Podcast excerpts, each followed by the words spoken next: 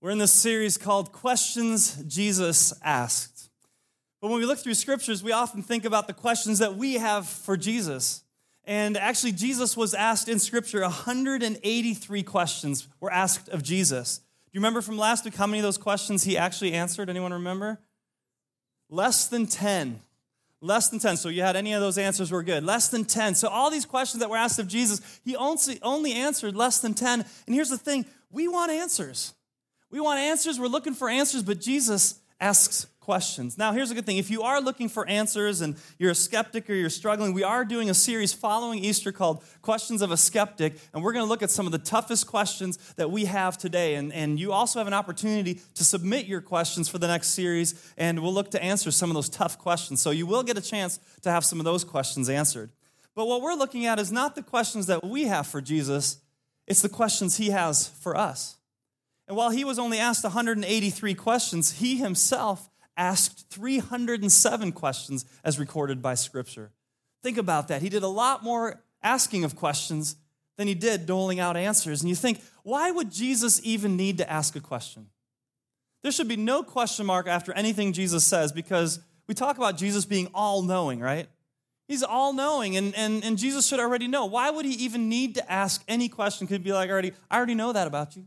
I already know what you need. I already know all these things. But Jesus doesn't assume, he doesn't jump in, he asks questions.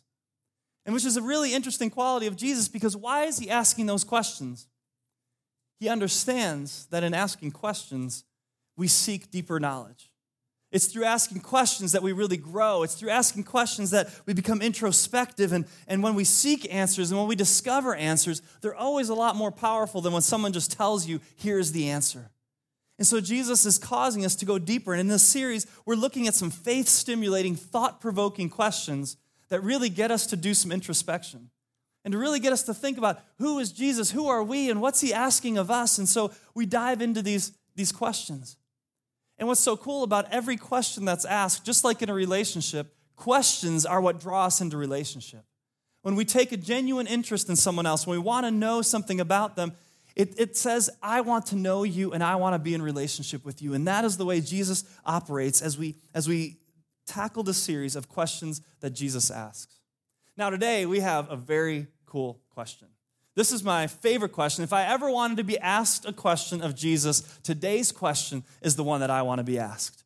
I mean, this question is like, man, if Jesus is going to ask me this question, man, I, am ready for it. And really, the thing is, this question is often opposite of what we often of what we think Jesus is asking. We often think Jesus wants something from us and that he's demanding things from us. And there are things that being a follower of Christ challenges us to do and to be. But many times we get that wrong. Jesus begins by wanting something for us. And so here's this question that he asks. Today's question is found in Mark chapter 10. It's this What do you want me to do for you? Isn't that a great question? What do you want me to do for you? I mean, we got to love that question. If somebody asks you that question, what do you want me to do for you? Isn't that nice? Don't you feel validated? Don't you feel like, man, this person, wow, they, they want to do something for me? But it makes a difference who's asking that question, right? I mean, if my five year old is asking me that question and comes up to me, Daddy, Daddy, what do you want me to do for you? Then I think, okay, what's she capable of doing for me? What do you want to sit on my lap? Do we want to read a book? Or can you bring me the remote or fetch me my slippers? I don't know. What's she capable of as a five year old, right? I actually don't really wear slippers very often, but it seems like the thing to do. Give me my pipe, my paper, and my slippers. Um, the, uh, you know, if a parent is asking you, you know, you're a teenager and your parent would just come up to you and says, what do you want me to do for you? And you're thinking, I'd love a car, right? Mom and dad, can you provide me a car? And you think through, okay, who's asking this question? If an employee is asking that question, one of your employees, you think, that's great. They're, they're ready to be on board and to help me with, with what I need to do. Absolutely, that's great. Let me tell you what, what, what we can do. If your boss is asking you that question, you go, Oh, that's great. My boss is asking, What can I do for you? What do you want me to do for you? Well, um, you could give me some more resources or maybe an extra long vacation or how about a raise, right? Depending on who's asking it, it, it depends how we respond. Whether it's a doctor and he, he asks you, What do you want? I want wellness. If you go to a physical trainer and, a, and you know, at a gym, well, I want to lose 10 pounds. I want to get rid of these, these love handles. If you get pulled over by a policeman and uh, he rolls down the window and he says, What can I do for you? You said, Please don't give me a ticket, right? I mean, I, I didn't mean to speed. I didn't mean to do that. And so you think about who it is that's asking this question. And, and today, as we see in this question, it's Jesus asking, What do you want me to do for you? The God of the universe, the creator of all things, the savior of the world, the all powerful Jesus is asking you this question What do you want me to do for you? How do you answer that question? It's a great question. Take a moment to think about it. How would you answer that question in that moment? We're going to look at a story in Scripture where this takes place and see what we can learn from that and how that question was answered. And before we do that, let's pray and let's ask God just to open our eyes and hearts to hear what He has to say. Heavenly Father, thank you for your questions. Sometimes they frustrate us because we just want answers. And yet, God, they cause us to, to turn inward, to look and to seek and to find. God, open our eyes today to your truth and help us to know how we should answer this question or what it is that you're calling us to. We love you, Jesus. Amen. So we find the story in, in Mark chapter 10. And, and as we do in a lot of scripture, and especially in Mark, there's a lot of action. Mark, one of the four gospels, Matthew, Mark, Luke, and John, all telling the story of Jesus. Mark is the shortest of the books. And, and, uh, and so if you ever want to feel like I read all of Jesus' life, read Mark. You can get through it in 16 chapters pretty quick. A lot of action. It's always they went here, they did this, and they're on the move. And in this story, it's no different. Jesus is on the move with his disciples. And he's going from place to place. And as often the case, because Jesus was healing and teaching, crowds followed Jesus. And so the crowds are following along, and they find themselves, and the story takes place just outside of Jericho. This, this the city that was known in the ancient world and, and uh, that the Israelites knew well, the city of Jericho. And that's where this takes place. Uh, and, and along the side of the road, Jesus meets an individual. And so let's take a look at the story and see how it unfolds and where this question uh, comes into play. We're going to look at Mark chapter 10, and we're going to begin at verse 46. Mark chapter 10, verse 46, the context of the story. Then they reached Jericho, and as Jesus and his disciples left town, a large crowd followed him. A blind beggar named Bartimaeus, son of Timaeus, was sitting beside the road. When Bartimaeus heard that Jesus of Nazareth was nearby, he began to shout, Jesus, son of David, have mercy on me. So here's the context of the story. Right? Outside the city, city walls in this, this ancient city, here's this man on the side of the road. And the scripture tells us his name is Bartimaeus. And he's identified by two things. He's a blind beggar. So I picture him, his eyes closed, he cannot see. He's begging on the side of the road. He sits there every day. Somebody probably leads him to that spot, you know, and he, they, he put him down, and then he just sits and he begs. He's at the mercy of other people. He's, he's, he's listening for passerbys and, and he's just asking for help at different times.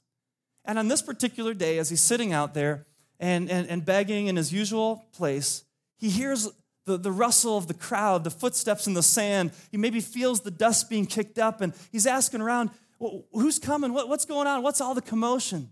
And somebody tells him, Bartimaeus, it's Jesus. Jesus is coming. He's like, Jesus, the one that's, that, that heals people, the one I've been hearing about? Yeah, that Jesus. And so as the, as the crowd is drawing near, as the footsteps are coming closer, as the voices are getting louder, he just, in, in desperation, calls out, Son of David, have mercy on me. He's just screaming out, Have mercy on me. In desperation, here's his hope. Jesus is coming by. He's been waiting. He has this desperate hope, this one opportunity. Here comes Jesus. I'm not going to blow this one opportunity. Yo. Anyone recognize that? Eminem fans, any of you? Now, see, didn't think Pastor could quote some Eminem, right? Don't miss this one opportunity. Never mind. Over your heads. You never know. You never know where it shows up in Scripture, right? He had this one opportunity, yo, and um, he didn't want to miss it. And so he's crawling out, Lord, Son of David, have mercy on me. But as is often the case, people around, when you're calling out to God, when you're in desperation, when you're trying to move forward, here's how the story continues. You think others would help him and jump alongside, but it continues, verse 48 Be quiet. Many of the people yelled at him, but he only shouted louder, Son of David, have mercy on me. Be quiet, Bartimaeus. Don't you understand? You're a blind beggar. You're probably blind because there's some sin in your life or you did something wrong. As we've read in other stories in Scripture, people would assume that some of those, those, those illnesses or infirmities or those challenges were because of, because of something somebody did wrong. You're, you're kind of on the fringe of society. This is Jesus. He doesn't want to spend time with you. Don't, don't distract him. He's here for the religious folks, he's here for the good folks. Sometimes we feel that, that way, maybe coming to church. Can't go there. That's for all those holy rollers. That's for all those people that, that, that know God. They live really well. They have the perfect marriages. Their kids are great. And, and they live just so by the book. Man, if I show up there, lightning's going to strike. I can't come into this place. If you only knew. And maybe you feel hushed. Maybe it's your own sense of what's there that you feel other people are telling you. You can't express what you need. Just be quiet. Get in line. But Bartimaeus, right there he is on the side of the road, tell, hearing people tell him to be quiet, and he had to think for a moment what do I do?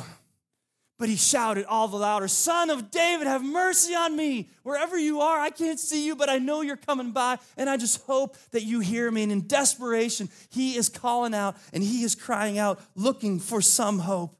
Because the plight of the blind beggar has been just to be relegated to the sidelines. But in this moment of crying out and just in desperation, seeking out to God, we read the scripture that Jesus then stops. And as we read on in verse 49, it says, When Jesus heard him, he stopped and said, Tell him to come here. So they called the blind man. Cheer up, they said. Come on, he's calling you. Bartimaeus threw aside his coat, jumped up, and came to Jesus. I kind of picture like a, a, you know a player on the NBA. You see him sitting on the on the bench, hasn't played all year long, you know, never gets put in, and and uh, all of a sudden he's begging the coach, and finally the coach calls him up, right? And he's got those tear off warm ups, you know. It's like woo, I'm ready to go. You know, Bartimaeus throws his coat off. He's like, I don't know where Jesus is, but I'm making my way, right? He's called me. Tell him to come to me, and with hope, he steps forward. This is the moment. This is his chance. And when we think about Jesus and you think about who he was, to think in a crowd, he heard that voice calling out. And he took notice on an individual. It wasn't just about the crowd, it wasn't just about everyone that was following. He heard that call for mercy, that plea for help. And he stops, he acknowledges, and he says, Tell him to come to me. I want to have this encounter. I want to see what's there. And don't you know, when Jesus takes notice, it's a powerful thing. Some of us are begging and calling and saying, Jesus, take notice of me. Or maybe you feel like he'd never notice you because you're off on the sidelines. You're not in the, in the mix of what happens in church and faith and Bible and all that stuff. But Jesus hears this call and he stops. And then Bartimaeus comes over, and then comes this question in the story. And this is where we kind of go, Jesus, is this, is this really a good question? I mean, you're Jesus. I can't believe you're asking this question. And here's the question, verse 51. Standing in front of Bartimaeus, Bartimaeus, what do you want me to do for you? Duh! I mean, come on, Jesus. I mean, this is obvious. Everyone's standing around going, why even ask him? You're Jesus, you know, just heal him. He wants sight. You know, he's a blind beggar, two definitions. He, he needs sight and he wants money. I'm sure that's what he needs. Why does Jesus ask this seemingly obvious question? Let's look at that in a few different angles. One of those is by asking this question, it puts Jesus in the position of a servant. Right? Anyone that asks that question, if you ever ask that question, it puts you in the position of a servant. What can I do for you? What do you want me to do for you? I'm here. I'm ready to help. And so Jesus says, Look, I've come to serve you. Bartimaeus, though you are the outcast, though you've been pushed to the sidelines, though you've been begging, I am actually here to serve you. And Jesus says in, in other parts of Scripture, He says, I didn't come to be served, but I came to serve others, to give my life as a ransom for others. And here he's demonstrating this in such a powerful way. How can I serve you in this position of a servant with this question? Jesus asked another seemingly, what might seem to be obvious question in a different story that's also kind of related and has to do with the healing situation. And we find this story in John chapter 5. There's a man who's been lame for 38 years. He couldn't move, he couldn't walk. And in the scene takes place that he's by this, this healing pool at the temple this pool of Bethsaida, where, where the legend had it and the story had it that those that would go into that pool at, right, at the right time when the waters were bubbling up, you'd go into that pool and you would find healing. And so when this opportunity came, he'd make his way over to that pool and everybody crowded him out.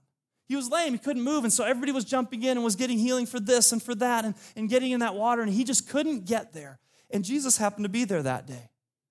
And when he walks up to this man, Jesus asks him this question, and in John 5, verse 6. He says, Do you want to get well? It's another one of those moments where you go, Jesus, come on, really? The guy's obviously trying to make it to the healing pool. I mean, why are you asking this question? Do you want to get well? What do you want me to do for you? What's the deal with these questions? But even in that question, do you want to get well? I think the question is, do you really want to get well? Do you know what you want to get well from? Because some of us don't even realize that we need healing. Some of us have been in our dysfunction so long that we think it's normal. That when somebody offers healing, when somebody offers hope, we're like, no, we've kind of figured it out, and I know it doesn't work and it's just bad, but we're just going to keep functioning in this way. And so we stay in that dysfunction, we stay in that state of, of, of brokenness. And so you can't help somebody who's in that state of brokenness or who doesn't want healing, who doesn't want to get well. Or maybe our identity is so wrapped up in these labels that have been placed on us. Bartimaeus, blind beggar, that's who I am, that's who I'm going to be the rest of my life. And so I'm not even going to ask for healing. I'm not going to ask for anything because I guess that's just who I am. And so Jesus is asking these probing questions because I think he wants to try to understand do we understand ourselves? Some of us think we're beyond healing, we're beyond hope. And if you only knew my life, if you only knew my past, you know, when hell freezes over, kind of things, that's when I'll, you know, God will do something for me. But God wants to know. Jesus is asking, Do you want to be well? Do you want healing? And in that question, when Jesus is asking those questions, what I think is so great is he doesn't assume that we know what we want. And he doesn't assume that, that he knows what we want, although he does. Jesus knows, and yet he still asks. So he's asking not because he doesn't know, he's asking because he wants to know do you really know what you want? Do you really know what you need? Do you really want to get well? And implicit with that, too, is also do you know who's asking you this question? And so he's posing these questions What do you want? Do you know what you need? But by looking at this man and by asking this question, he honors them. Because he doesn't just define the man by his disability, he doesn't define the blind man by his blindness. See, with Jesus, people, we, we're not defined by some of these labels. We're not defined by our gender. We're not defined by sexual orientation, by addiction, by our failures, by our sickness, by our mental state, by our mistakes, by our paycheck, by our zip code that we live in, by the job title that we have. These definitions for Jesus are not assumptions. See, we see somebody and maybe we put them into categories and assume this is what they need, this is who they are, this is what they're all about. Jesus dignifies that person and asks that question What do you want me to do for you? He's showing respect. He's not presuming, but he's listening. And in that moment, he's inviting him into a relationship. And when Jesus is asking you, he's inviting you to sit down and to say, Let's have a conversation. I want to know you. I want to hear what's moving inside of you. And he wants, in this moment, right? He's asking questions like in healing. And if you think about the healing arts, if, you, if you're in the medical field and and whatnot, you don't want to show up at a hospital, all right, in the emergency room and uh, have somebody and, and, have somebody just start w- working on you. I mean, now, of course, if your arm is, is, is falling off and dangling there, then I don't want somebody to ask me questions. I think it's pretty obvious, you know, fix my arm. But how do, the, how do those interactions begin? They begin by, what's your name? What are you here for today? How, where are you hurting? What can I do for you? How should we proceed? And, and, and it's these probing questions that begin to get deeper to help us understand where the need, need is. And here is Bartimaeus standing face to face with Jesus. He can't see him, but Jesus is asking this question How does he respond? And I think in that moment, Bartimaeus understood who was asking him that question. But he also, I think, was aware of the history of that place and the history of that moment. He's in Jericho, by the way.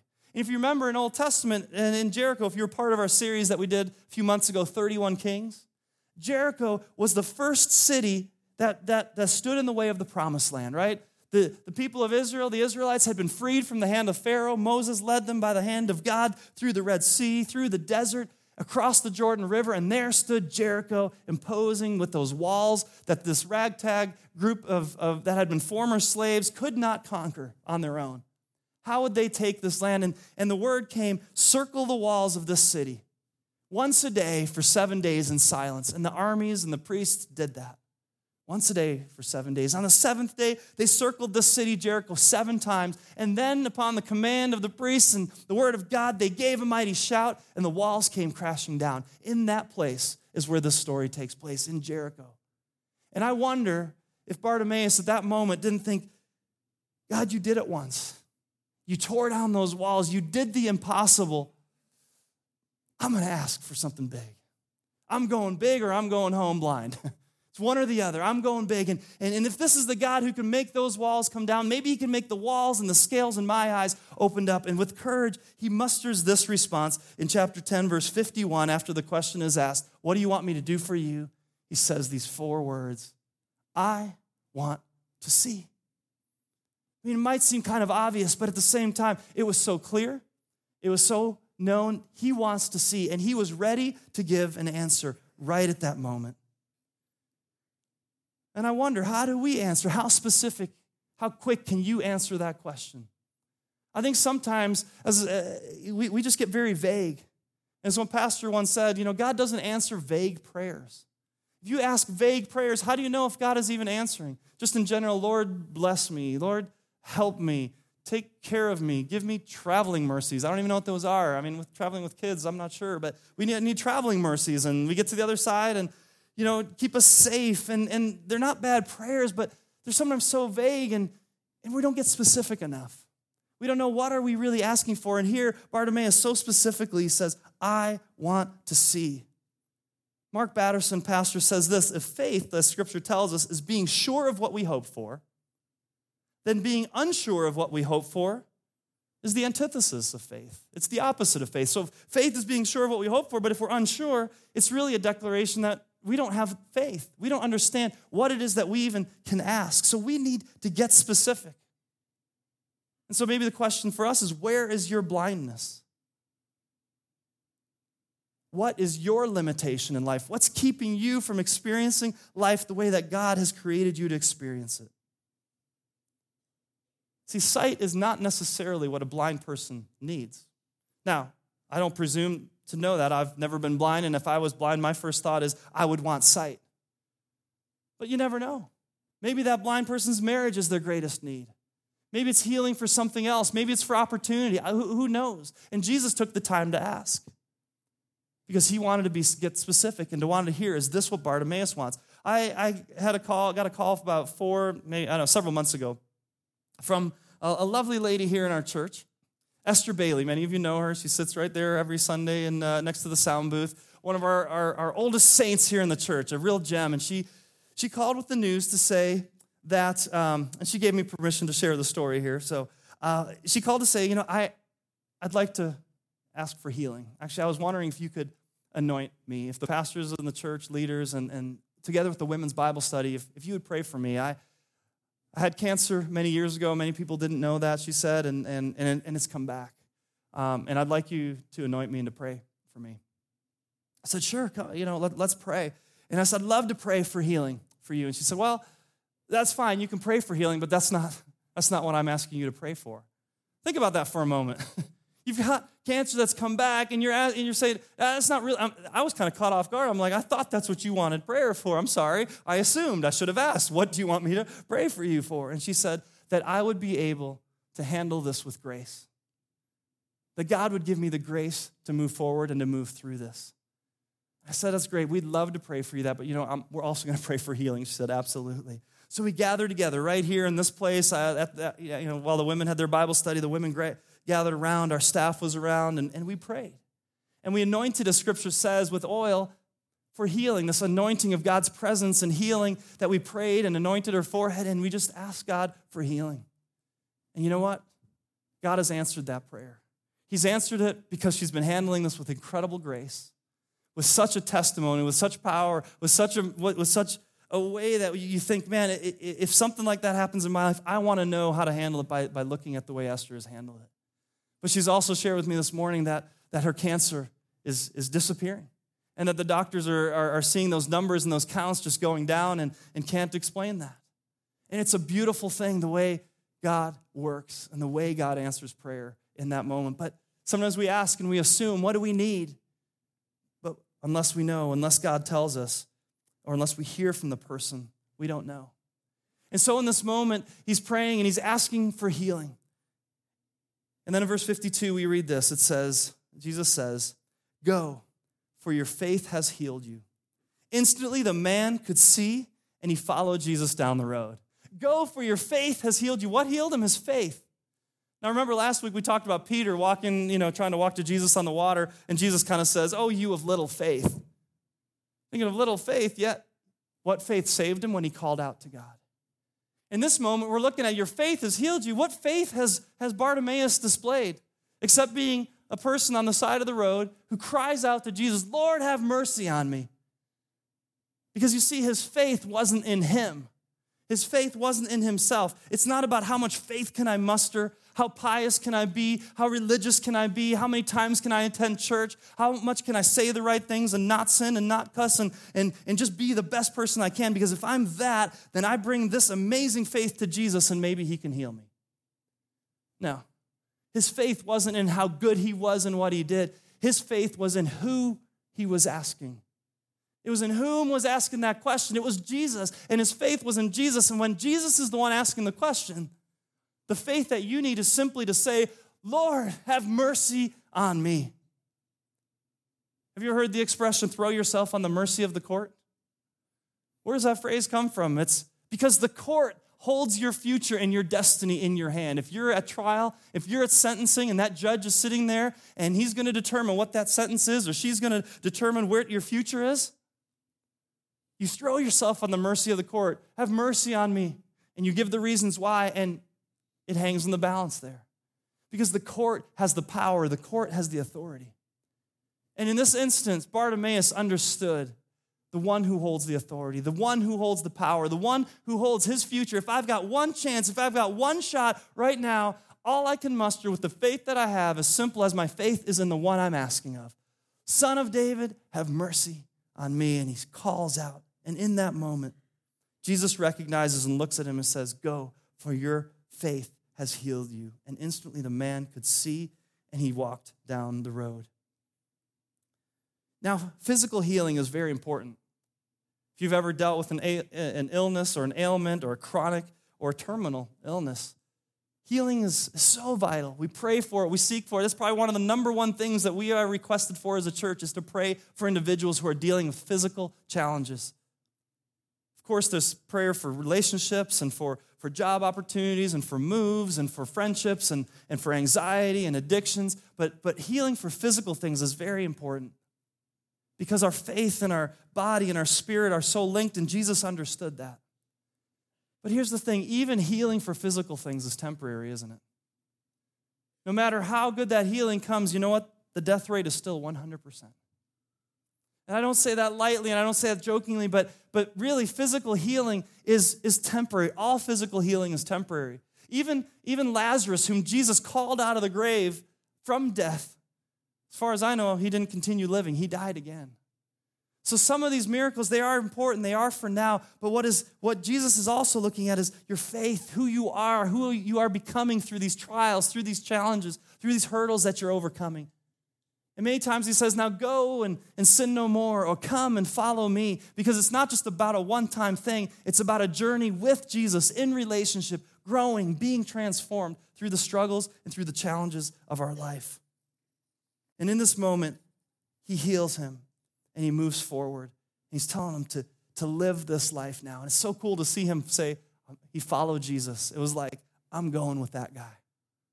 The one who transformed my life, I'm following him, and he did. So the question for us today is still what do you want me to do for you? Jesus is asking you. Do you want to get well? We are all blind beggars crying out for mercy. Think about that. What makes us all the same here is we are all blind beggars crying out for mercy.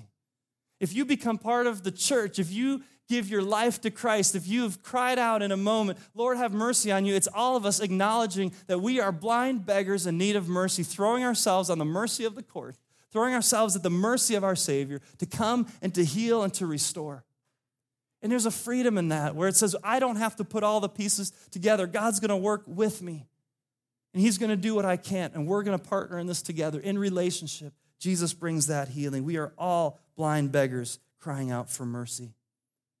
What does well look like for you?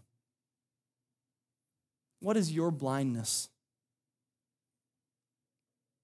What, do you want Jesus to do for you? Let me just focus on that word for one minute here. He didn't say, What do you need me to do for you? And I know we talk often about wants and needs, and, and you know, we talk a lot about, you know, first world problems. And, you know, what I want is a new phone or a new this or a new that. And we go, I know, first world problems. And it's good. We shouldn't be caught up in our wants. We really should see and look at needs. But I find interesting that Jesus here is asking, What do you want me to do? Not just what do you need me to do, what do you want? And, and when I was confronted with this question or saw it in a new way a few years ago when I was reading the book Circle Maker by Mark Batterson, this idea of getting specific with answering that question. Have you ever just really sat down and said, This is what I want Jesus to do for me? And we're always like, No, I don't, you know, I feel kind of weird asking for my wants. How about just my needs, my basic minimum needs? But I was encouraged to do that. And so I, I had this big whiteboard up in, up in the office where I was at, and uh, I made two lists. And I wrote ministry and family. Ministry, you know, this is what I do, this is my life. And I just put a want list, almost a wish list of if I could lead a church, if I could be in ministry, if I could script my future and, and how I would want to pour my life into ministry. This is what I want, not just what I need, trying to be all sheepish, like, I'm gonna, go big. I'm gonna tell God what I want. So I started writing it down. I wanna be part of a church that impacts the kingdom of God. I wanna be part of a church, I wanna lead a church that makes a difference in the community. I wanna be part of a church where life change happens regularly where we see baptisms, we see transformation. I want to see a church where the next generation of leaders feels like this is a church that's alive and vibrant and growing, and we hand off a church to the next generation that isn't dying, but that is thriving. I want to be a part of a church where, where I can lean into my passion of preaching and maybe even writing and, and leading a team where we can do some amazing ministry together. That's what I want, God. That's what I want to be a part of. And then for my family, I started making a list and thinking, we just want to be part of a community a community of others who, who live together, who feel together, who, who experience faith together in friendship. I even put something as, as trite as families where we can go on a camping trip together. Something like that, because it embodies for me this idea of community and relationship and the depth that comes from that. Friends where we can share spiritually. I put things like I want my daughters to be able to be part of a church and a ministry where, where they have a tremendous children's ministry and where they're in student ministry and, and, are, and, grow to know and to love Christ. And by the way, if you have boys, you better teach them the same. Please, I beg of you, raise godly men. Otherwise, you aren't having my beautiful daughters. I'm just telling you right now. All right? We pray for them. And these are the wants and the wishes and the dreams. And, and it just felt good to just put them out there. And I remember dating at August 13, right? 2013. That was the, that was the, the date where really I felt this and I began to write this down and I began to pray and I began to circle those things in prayers. And you know, when, when God was, was speaking to us, when God began, when I got this call from McDowell Mountain Community Church, and here I am a few years later, or a year and a half or so later, my, my wife and I and our family, and I can tell you God is answering those very prayers to be part of a church that's moving forward, a church that's vibrant, a church that wants to reach the community, a church that believes in the future and investing in children and in youth, that loves with no strings attached, where there's life here. I was just listening to you guys sing Good, Good Father. I wasn't singing, I was just listening. And to hear you guys express those things.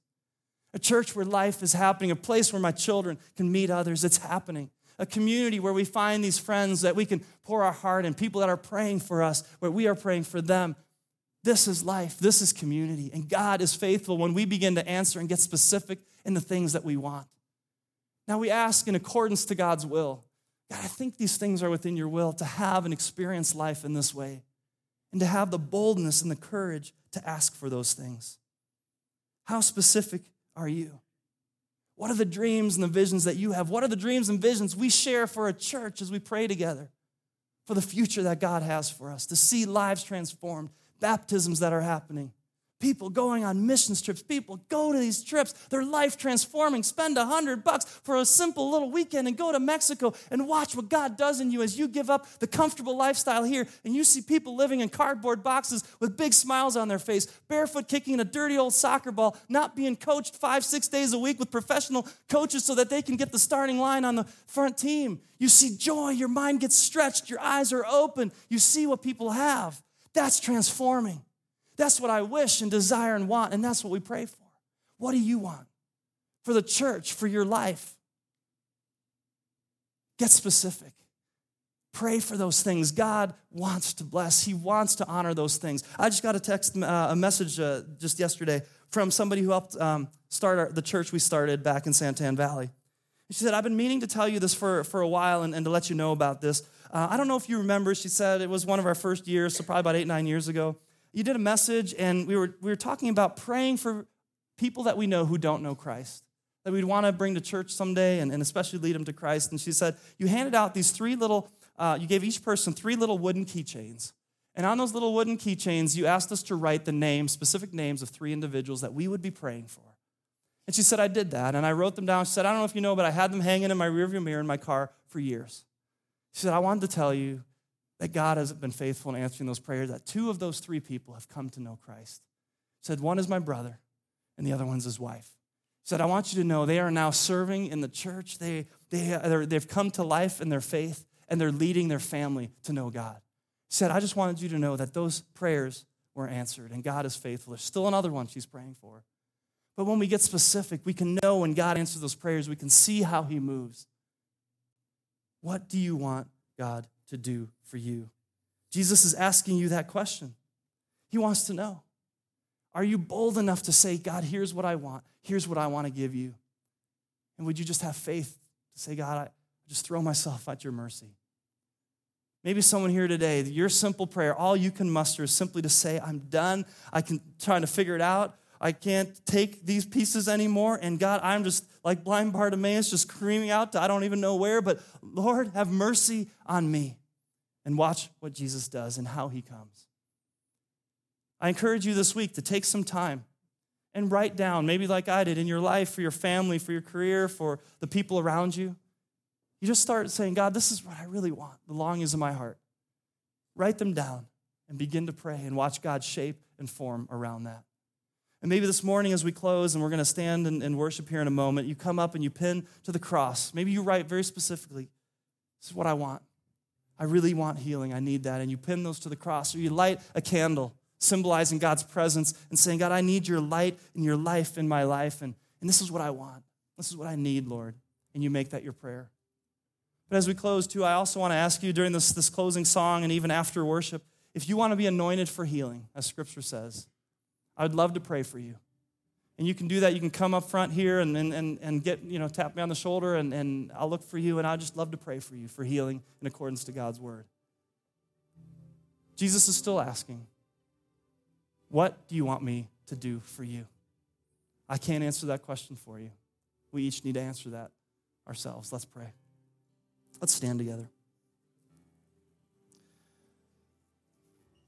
Heavenly Father, This is an amazing question.